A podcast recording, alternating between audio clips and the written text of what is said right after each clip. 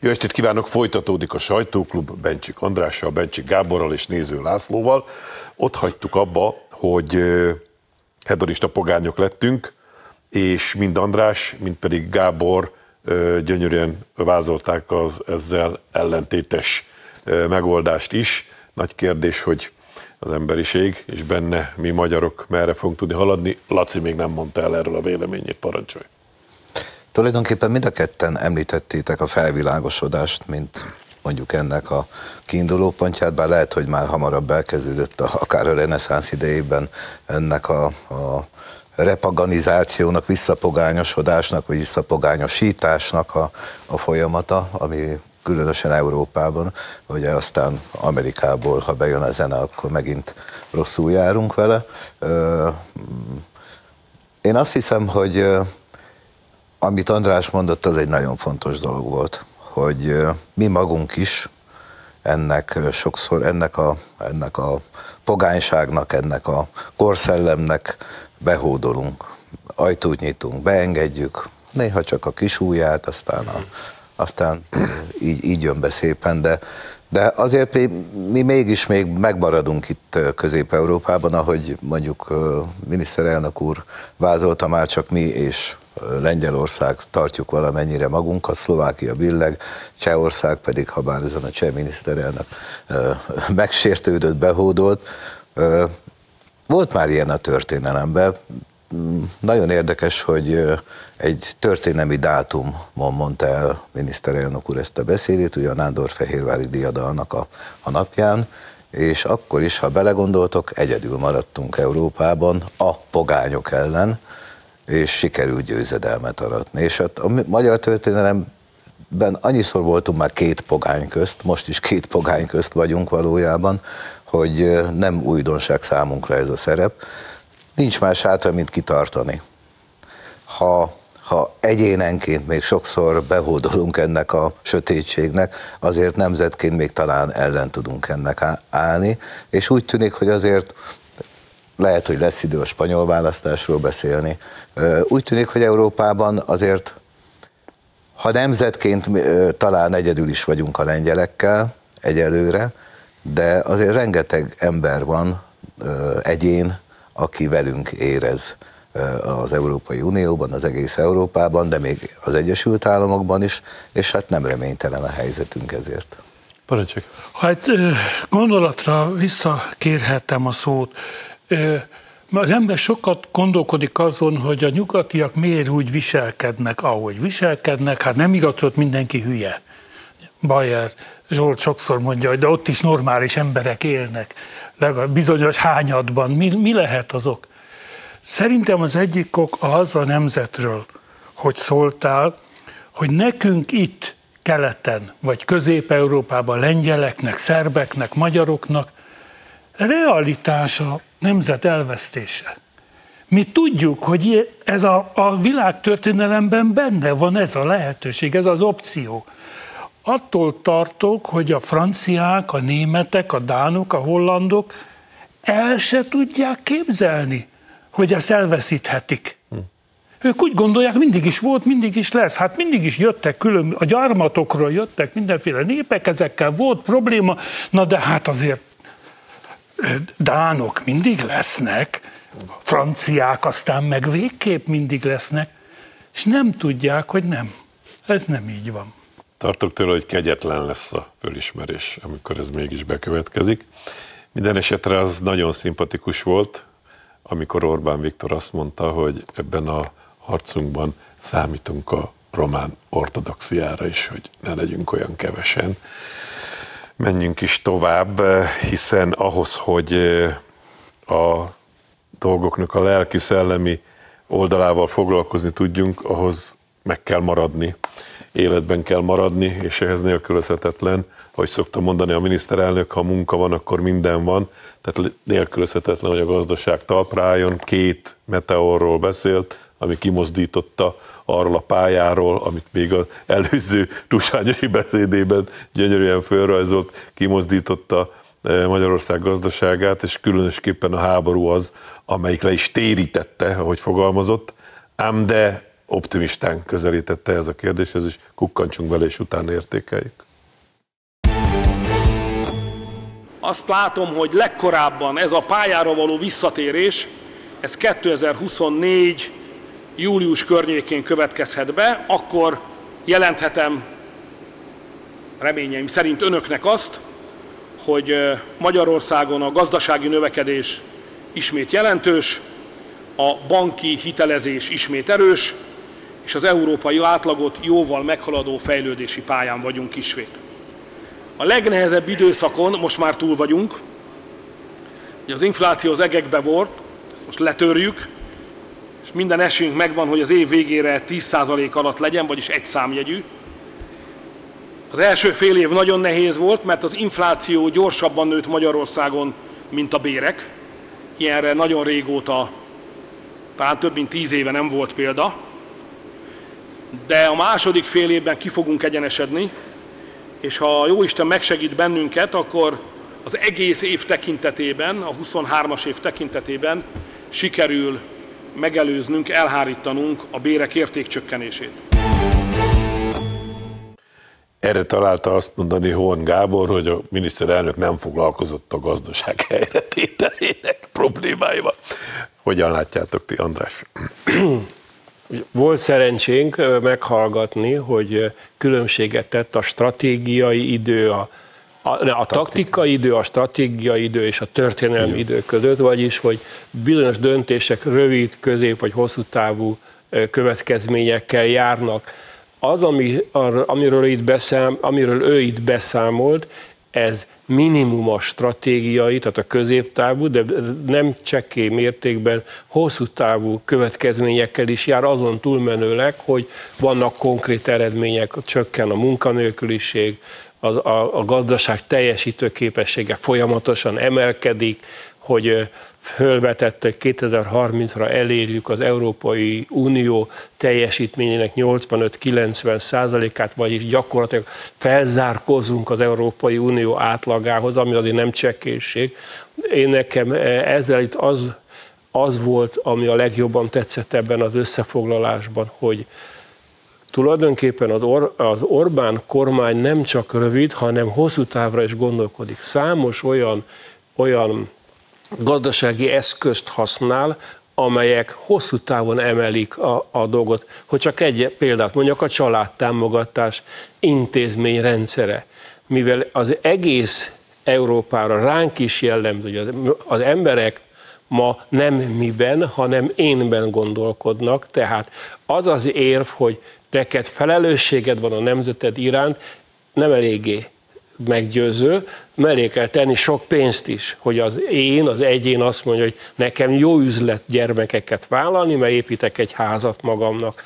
Tehát e, egyszerre teszünk eleget a hedonista pogányság által megfertőzött egyéneknek úgy, hogy elvezessük Magyarországot egy magasabb szintű gondolkodás felé, ami egy keresztény és demokratikus gondolkodás is, ami hosszú távon a nemzet fönnmaradását és megerősödését szolgálja. Most értettem meg, hogy a, a, ez a három dimenzió, hogy ez minden itt is abszolút mértékben összefügg. Tehát eh, azt kell mondjam, imádkoznunk kell, hogy ez a folyamat és ez a, ez a stratégia és ez a kormányzás a lehető legtovább tartson. Igen, hát, össze is rándult a libernyákok gyomra, mert utalt rá a miniszterelnök, hogy jövőre már 2040-ig fogja fölvázolni. Gábor? Tényleg a tavalyi év nehéz év volt gazdasági szempontból. A háború nagyon megütötte Magyarországot, olyan folyamatok indultak be, amiket borzasztó nehéz volt kezelni, itt első helyen az energia probléma. Igazából ennek az egész gazdasági krízisnek a középpontjában az energia van. Nagyon nagy kár, hogy a Paks 2 így elhúzódott. Sokan az ellenzék részéről és Brüsszelből sokan sokat dolgoztak azért, hogy, hogy halasztódjék, csúszson az építkezés. Piszoksokba kerül ez minden magyar állampolgárnak, de túl vagyunk rajta.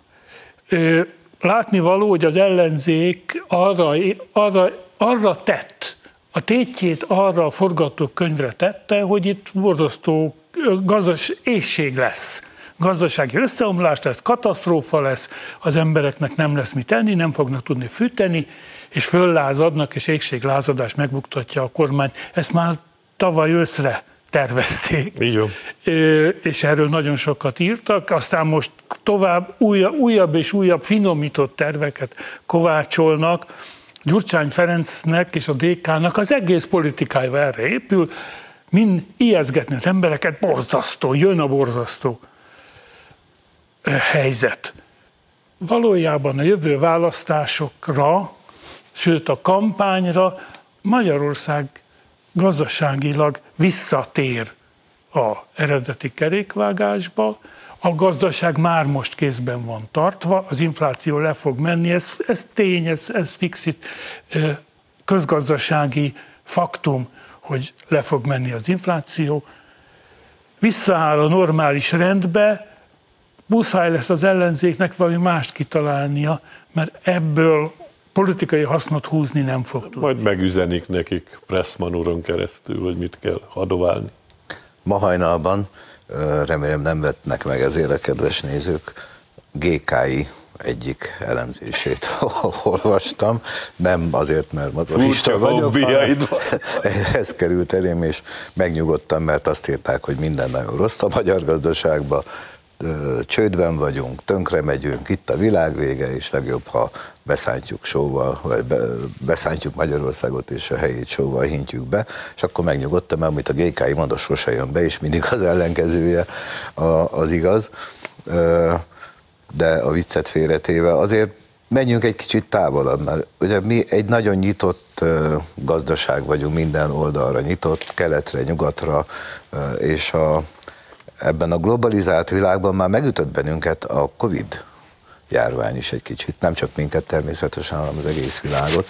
És a, a, a, a háború az meg még inkább. Ha most felrajzolnánk mondjuk a, a globális gazdaság hálózati rendszerét, akkor egy, egy sokkal kevesebb kapcsolódási pont van ma a világban, és ez nekünk nem jó. Legalábbis amit látunk belőle, mert ugye azt tudjuk, hogy láthatatlan szálakkal azért mégiscsak uh, hirtelen alakul hat új uh, energiakereskedő vállalat a világban, amelyik aztán valahogy mégiscsak ezt az orosz olajat el tudja meg a gáz vidni, de most ezt hagyjuk, ez, ez láthatatlan.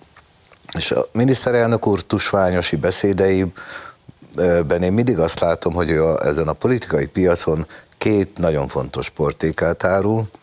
Az egyik a biztonság, a másik meg a remény.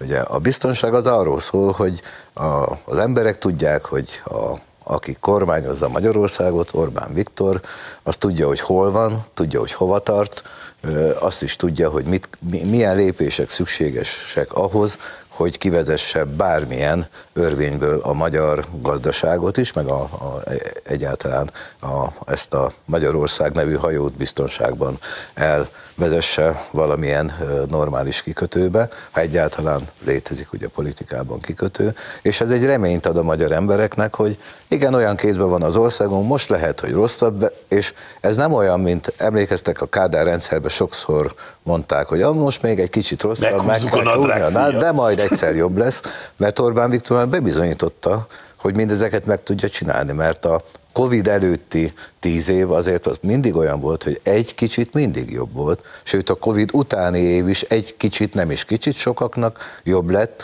aztán a háború, amiről ugye a magyar kormány azért kevésbé tehet, nyilván egy nehézséget okozott, de azt látjuk, hogy tudják, hogy mi a kivezető út ebből, és reménykedjünk abban, hogy ez meg is valósul, és ráadásul olyan sokszor szerencséje is van Orbán Viktornak meg a, a Fidesznek, mert pont akkorra fog kifutni, vagy felfutni megint a magyar gazdaság, amikor jön a európai parlamenti választás és az önkormányzati választás, ami megint kifogja a szeret majd az ellenzék vitorlájából, már ha egyáltalán van vitorlájuk.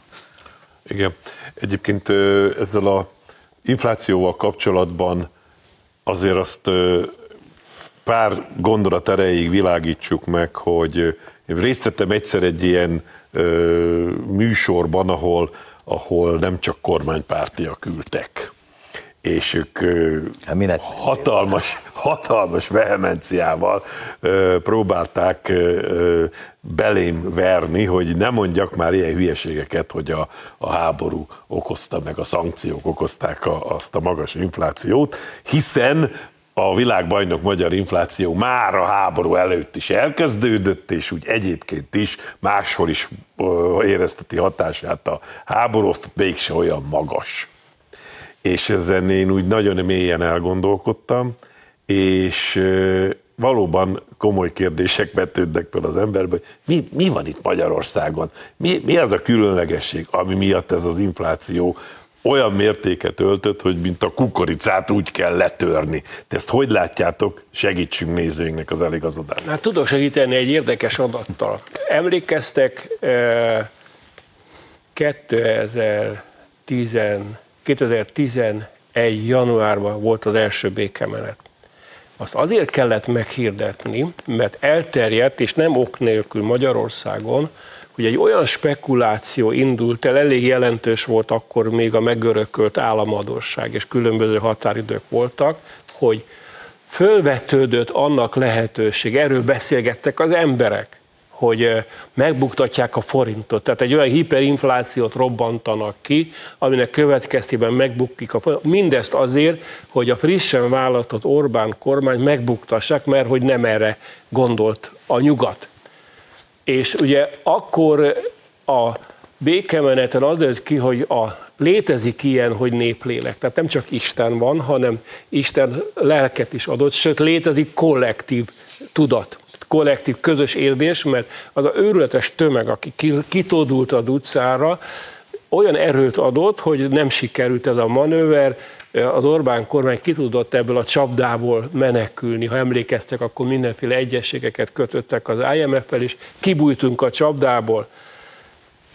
Most ugyanezt történik egy lassított eljárásban, tehát meggyőződésem, hogy az, hogy a magyar infláció olyan magas, amilyen, azt nem csekély mértékben a nyugat-európai eh, különböző gazdasági körök manipulációjának a következménye is. Gondoljatok arra, hogy olyan pénzek, amik nekünk járnak, nem érkeznek meg, pusztán csak azért, hogy emiatt Magyarországnak nehezebb legyen a helyzete. Egy perc van még valamelyik őtöknek. Én is azt gondolom, hogy a, a, a világgazdaság meg sok egyéb mellett lélektani okai is vannak ennek a, egyrészt a kereskedők, a, a termelők várakozásai, negatív várakozásai, másrészt túlzó, hogy is mondjam, elvárásai, hát mi, semmi nem indokolja, hogy egyik pillanatról a másikról duplájába kerüljön valami, ennek csak lélektani, közgazdasági oka nincs, mert egyik pillanatról a másikra nem lett drágább duplájával az energia, mégis duplájára emeltek bizonyos termékeket, szóval sok minden közrejátszik ebben, és hát ahogy mondtad, ez az év végére talán megnyugtató megoldást találnak erre. Na, most egy kicsit akkor nyugodjunk meg mi is, menjünk el szusszanni, de nem messzire, mert hamarosan folytatódik a sajtóklub.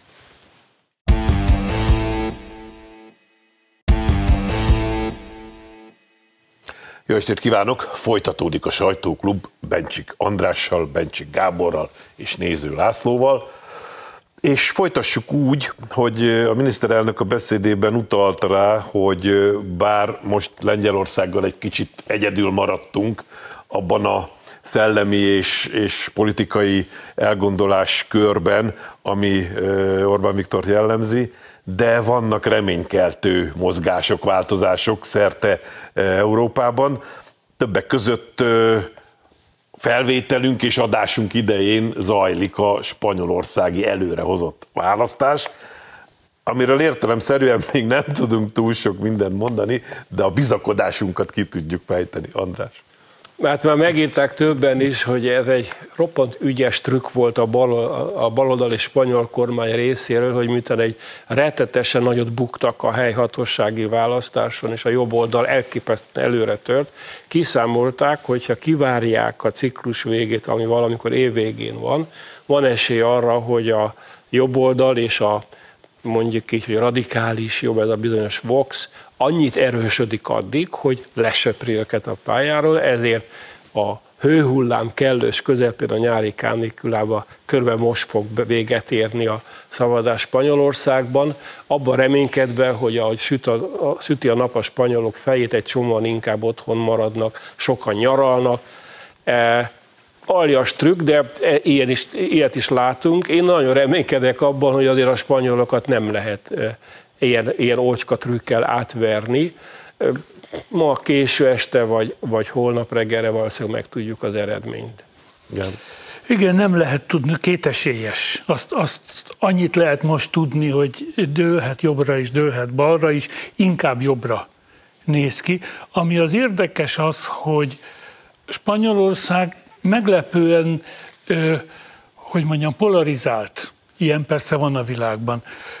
Ott például kommunista párt működik, ilyen, ezen a néven, hogy kommunista párt, az ember esze megáll, hogy hogy, hogy, hogy, hogy vállalhat valaki egy ilyen pártnak a tagságát, olyan, mint a fasiszta párt Lövése volna. nincs róla, hogy Lövése nincs róla, róla, ott van egy nagyon erős, szélső baloldali, bolsevista, íz, ízű erő Spanyolországban, tehát egy világnézet, a konzervatívok, a mérsékeltek, a polgáriak hosszú időre el is veszítették a hatalmat, akármi lesz az eredmény, úgy tűnik, hogy Spanyolország kezd ebből a szélső balból kijózanodni, és kezd a, polgári értékekhez visszatérni, ha nem most, akkor vélhetően később fontos lenne, mert egy jelentős szereplő Európában. Igen, és számunkra egyáltalán nem mindegy, hogy hogy dől el ez a, a, a harc, ami nem kétesélyes, mert ahogy olvasom a spanyol lapokat, persze Google fordítóval, egyébként csak zárójelbe jegyzem meg, hogy Magyarországon elképzelhetetlen, de egy spanyol újságot gyakorlatilag nem lehet elolvasni az interneten, csak ha fizetsz. Tehát egy bekezdés, és utána lezárt. Na mindegy, ez csak egy zárójeles megjegyzés a mi szakmánkra nézve. Szóval azt írják, hogy három esélyes, mert ha az is lehet, hogy olyan helyzet alakul ki a legújabb közvélemény kutatások szerint, hogy új választást kell kiírni. Ennek biztosan nagyon fognak örülni a spanyolok, és ez gyakorlatilag mindenki megjegyzi egyébként, még a baloldali lapok is, hogy hát nem volt túl tisztességes ez a dolog, hogy a, amikor a spanyolok fele e, nyaral valahol, vagy Spanyolországban, vagy a tehetősebbek máshol, akkor, akkorra írta ki a, a, a választás, de nem tisztességes, de törvényes. Ugye láttunk már ilyet a, a magyar történelemben is.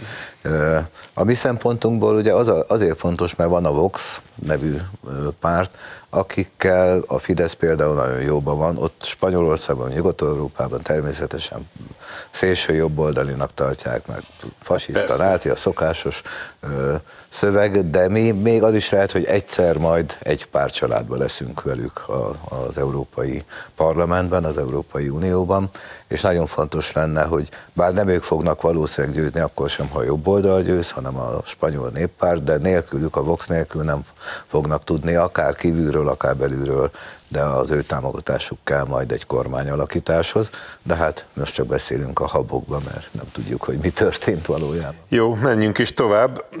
Nagyon húsba vágó ö, probléma adódik rögtön, hogyha egy kicsit a szomszédba áttekintünk. Oroszország ugyanis nem hosszabbította meg a tavaly júliusban az ENSZ és Törökország közvetítésével létrejött Gabona egyezmény. Ez ránk olyan mértékű hatást tud gyakorolni, hogy nagy valószínűséggel a tengeren életveszélyessé válik a, a mozgás, hiszen az oroszok minden hajót, bármit szállít, potenciális fegyverszállító eszköznek fognak tekinteni. Ezért aztán jelentős része a mezőgazdasági termékek szállításának megint átterelődik a szárazföldi folyosóra, arra a humanitárius folyosóra, amit így fogalmaztak meg, amikor bennünket rábeszéltek, hogy vegyünk részt benne, aztán kiderült, hogy a termékek javarésze meg itt maradt Közép-Európában, többek között nálunk is, amiből a magyar mezőgazdaság most már nagyon súlyos helyzetbe került. Nem csak gabonáról van szó, félreértés ne essék, itt a csirkétől kezdve a mézen át szinte mindennel elárasztották ezt a térséget, tönkre téve a magyar gazdálkodók, a román gazdálkodók, a bulgár gazdálkodók életét. Harcolnak a a, és össze is fogtak szerencsére, ez, ez olyan jó leső érzés volt látni, hogy a, az agrárminiszterek össze tudtak fogni, és mennek és harcolnak Brüsszelben, hogy ezt a helyzetet orvosolják. Hát ilyen-olyan, amolyan eredménnyel, de ha az ember kimegy a gazdák közé, akkor hallja, hogy nagy a baj. Na, hogyan értékelitek akkor ezt a helyzetet? Itt, itt többszörös hazugsággal állunk szemben. Az egyik hazugság az, hogy az ukrán gabonát elsősorban éhező afrikai országoknak viszik.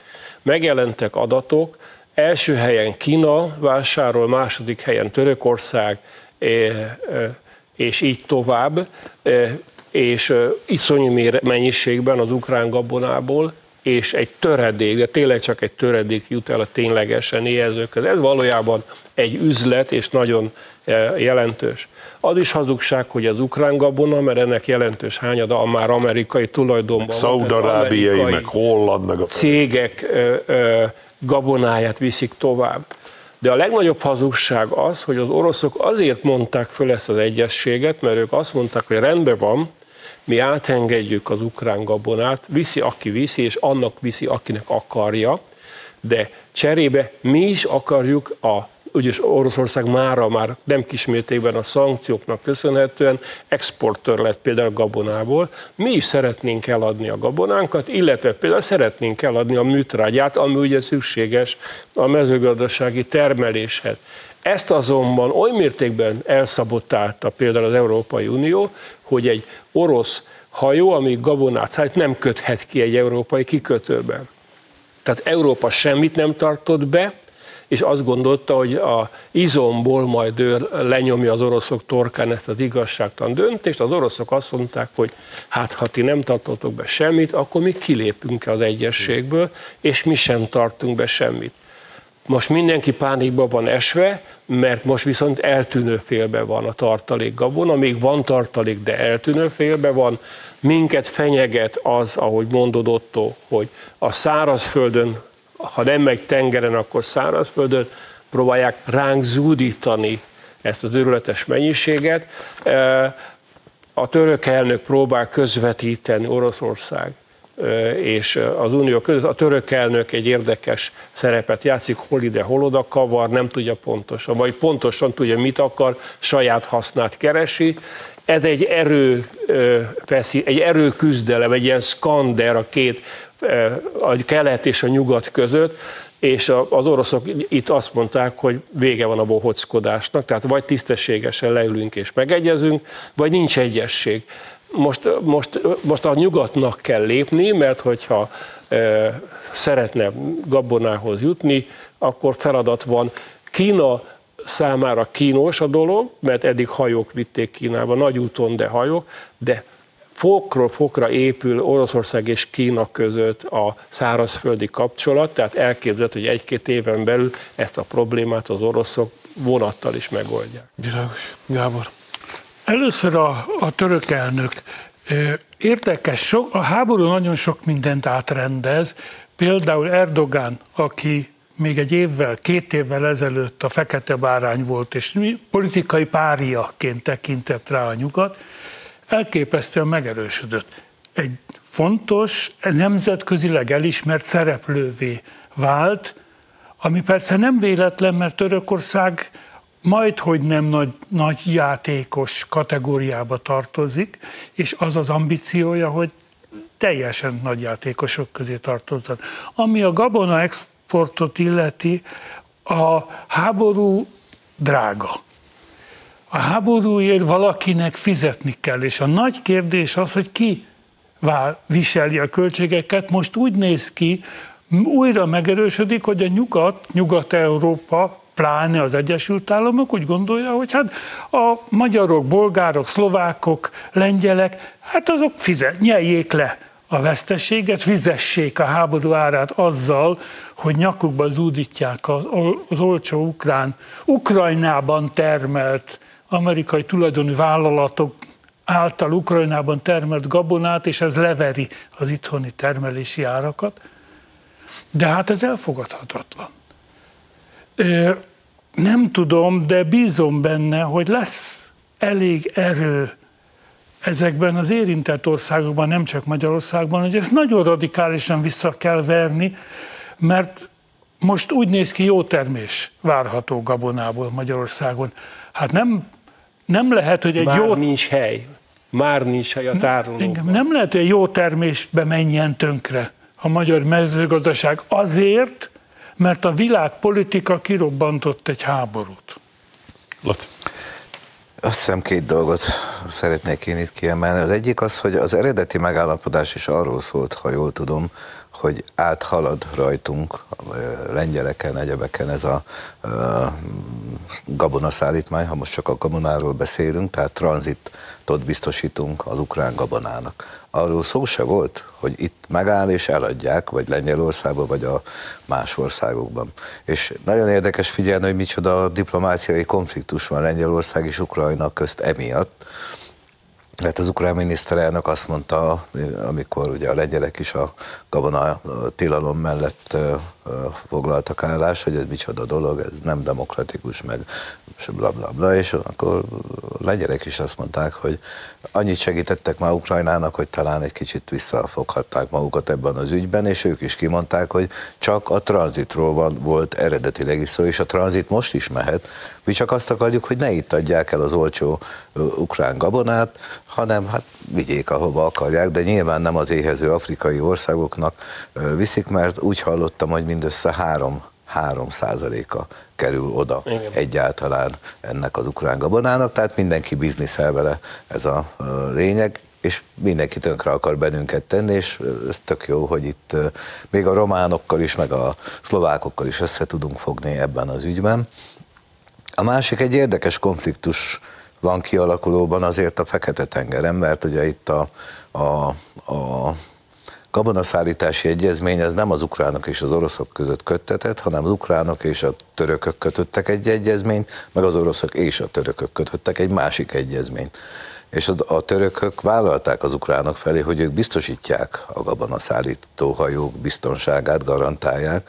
Na most mi van akkor, ha ott az oroszok esetleg lelőnek egy török hajót? Micsoda konfliktus helyzetek lehetnek már ott a Fekete-tengeren. Arról nem beszélve, hogy most a oroszok kijelentették, hogy minden ukrán hajót ellenséges hajónak tekintenek, az, orosz, az ukránok szintén kijelentették, tehát ott még akármi lehet a Fekete-tengeren ebből a Gabona Egyezmény felmondásából, amiből egyébként a legtöbben azt mondják, hogy előbb-utóbb meg fognak egyezni, ugye Putyin megy majd Erdogánhoz, és valami deal kerekedik az egészből. Nagyon rövid időnk maradt, de azért most már térjünk teljes mértékben haza, és egy kicsit morfondírozzunk el azon, hogy hogyan lehetséges az, hogy annak a főpolgármesternek, akinek kifejezett ígérete volt, hogy nem változnak a BKV jegyárak, most az a nünükéje, hogy bizony azokat meg kell emelni. Karácsony teljesen nyilvánvalóan a provokációra hajt. Tehát nem fizetek adót, lezárom a hidat. Tehát ő azt akarja, hogy előbb-utóbb a budapestiek lázadjanak fel, mert abban reménykedik, hogy a budapestiek rossz hangulata az, az rávetül a kormányra. Vitathatatlan, hogy az infláció egyik következménye az áremelkedés, de a, a BKV-nek kicsit más a történet. Tehát ez, ez egy eléggé galád húzás volt a karácsony. Nagyon érdekes, hogy mondtad, mert a áremelkedés következménye az infláció. Igazad van, köszönöm. Pont ez a helyzet, igen. Gábor. A nagyvárosokban az a tendencia, mert nagyon drága a közösségi közlekedés, ez drága műfaj, ezt tudjuk. Mégis az a tendencia, hogy éppen az autók visszaszorítása miatt egyre nyom, nyomottabb áron legyen elérhető, legyen jó közlekedés. Egyébként Magyar Budapesten elég jó a közlekedés, tehát sok jármű, sok vonalon közlekedik, legyen jó a közlekedés, és legyen olcsó, legyen versenyképes. Ez most teljesen szembe megy. Az, hogy Karácsony mit ígért egy évvel ezelőtt, annak nagy jelentősége nincs. Ő azt is ígérte, hogy csak akkor lép vissza, hogyha elüti a villamos. püff neki, jött a villamos és elütötte, vagy félreugrott, most, most jön az áremelés. Váltig azt mondja az ember, hogy kéne már egy olyan főpolgármester, mint Tarlós volt, aki kézben tartja a várost, tudja, kiszámítja a folyamatokat, a költségvetést kézben tartja, és tudhatjuk, hogy mi, mi, mi várható tőle. Hát egy év múlva a budapestiek dönthetnek arról, hogy olyan főpolgármestert választanak, ami ilyenről te beszéltél, vagy e, ezt a karácsonyt, mert amikor ezt a karácsony kimondta, hogy nem lesz BKV egyenremelés, abban a pillanatban mindenki tudhatta, hogy lesz, mert ezek mindig az ellenkezőjét csinálják, mint amint mondanak. Emlékezzetek vissza a 2006-os kampányban Gyurcsány Ferenc a Skodában hátradőve mondta, hogy ez az adócsökkentés kormánya, amint megnyerték a választást, ötször emelték az adókat, hogy Lendvei Ildikó nem lesz gázáremelés, és utána 17-szer emelték a gázárat, szóval teljesen biztos voltam benne, hogy előbb-utóbb megtörténik, mégpedig azért történik meg, mert hát elfogyott a mások pénze, ahogy ugye szokott ez náluk lenni, és hát valamiből finanszírozni kell a saját, meg a, persze a BKV működését is, és az egyetlen mód, amit ismernek a, a megszorítások, az áremelkedés, az adónövekedés, stb. stb. semmi más módszert nem ismernek, ezt tudjuk. Csak nagyon érdekes, hogy Gábor közelítette meg a problémát, mert előfordulhat, hogy az emelt jegyárakon kevesebben fognak utazni, kevesebben veszik a szolgáltatást igénybe, és még lehet, hogy bevétel csökkentést Még többen ülnek kocsiba, stb. stb. és ez, nekem ott bujkál a kis ördög, hogy ha működésképtelenné válik mondjuk a BKV, akkor ugye az megengedhetetlen egy ekkora városban, a nemzet fővárosában. Mit fognak megint mondani? Ha persze, mert a kormány oldja meg a kormány, és mert, mert Orbán tönkre akar tenni Budapestet itt most borítékolni merem, hogy hát ez lesz a... Már most azt mondják. Már most azt mondják. Viszont mi már nem mondunk mást, mert hogy műsoridőnk lejárt. Én nagyon köszönöm nektek a kitartó és nagyon komoly és okos gondolatokat. Nézőimnek köszönöm a megtisztelő figyelmet. Jövő héten is lesz sajtóklub, de addig is nézzék a Hír TV-t.